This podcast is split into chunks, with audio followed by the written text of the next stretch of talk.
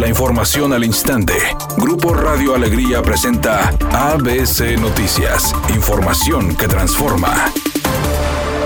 La candidata a la gubernatura por la coalición Juntos Haremos Historia en Nuevo León, Clara Luz Flores, propuso promover el desarrollo integral de niñas y niños del Estado, mediante un modelo multicriterio que dará a los menores de edad una vida plena, rompiendo el vínculo entre la pobreza infantil y el rezago escolar. Además, a través de la promoción del desarrollo intelectual, social y físico de las niñas y niños de Nuevo León, dará prioridad para que los menores tengan acceso a una buena nutrición, servicios de salud óptimos, un ambiente libre de violencia, mientras que en educación propone un programa que apoyará integralmente a la primera y segunda infancia.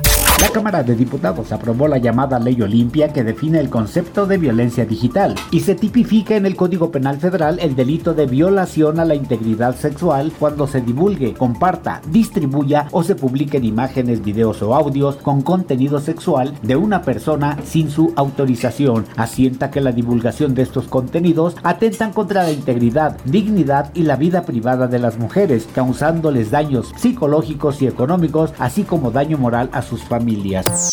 Editorial ABC con Eduardo Garza. La tinta indeleble que se aplicará en los comicios del próximo 6 de junio no transmite el virus del COVID-19. Al menos eso dice el jefe de producción y creador de esta tinta. Todos vamos a poner el dedo en el tubo de esa pintura después de emitir nuestro voto. No está de más desinfectarnos de inmediato y que cada quien lleve su marcador para votar. Eso está autorizado por las autoridades electorales. Más vale prevenir y sí salir a votar el próximo 6 de junio.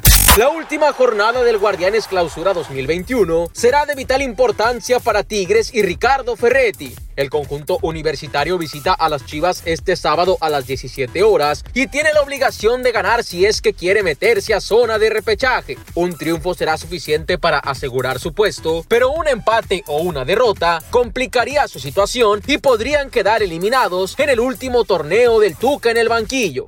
El actor Eduardo Ñáñez dijo que es mentira que él sea un paracaidista, como lo está acusando una revista de circulación nacional, que dice que el actor se quedó con un departamento propiedad del señor Ernesto Alonso. Ñáñez dijo que él pagó todo lo que se debía y que si los papeles no están en regla es porque desafortunadamente el señor Ernesto Alonso murió antes de cambiar las escrituras. ¿Será?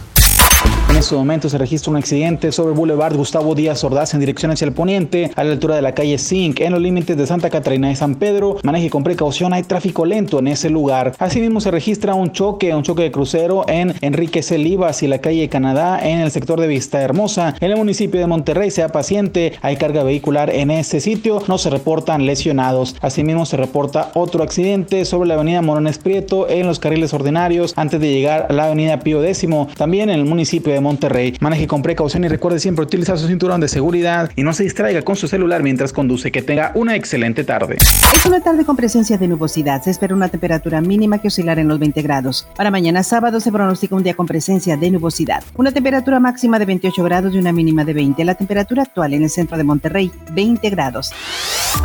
ABC Noticias. Información que transforma.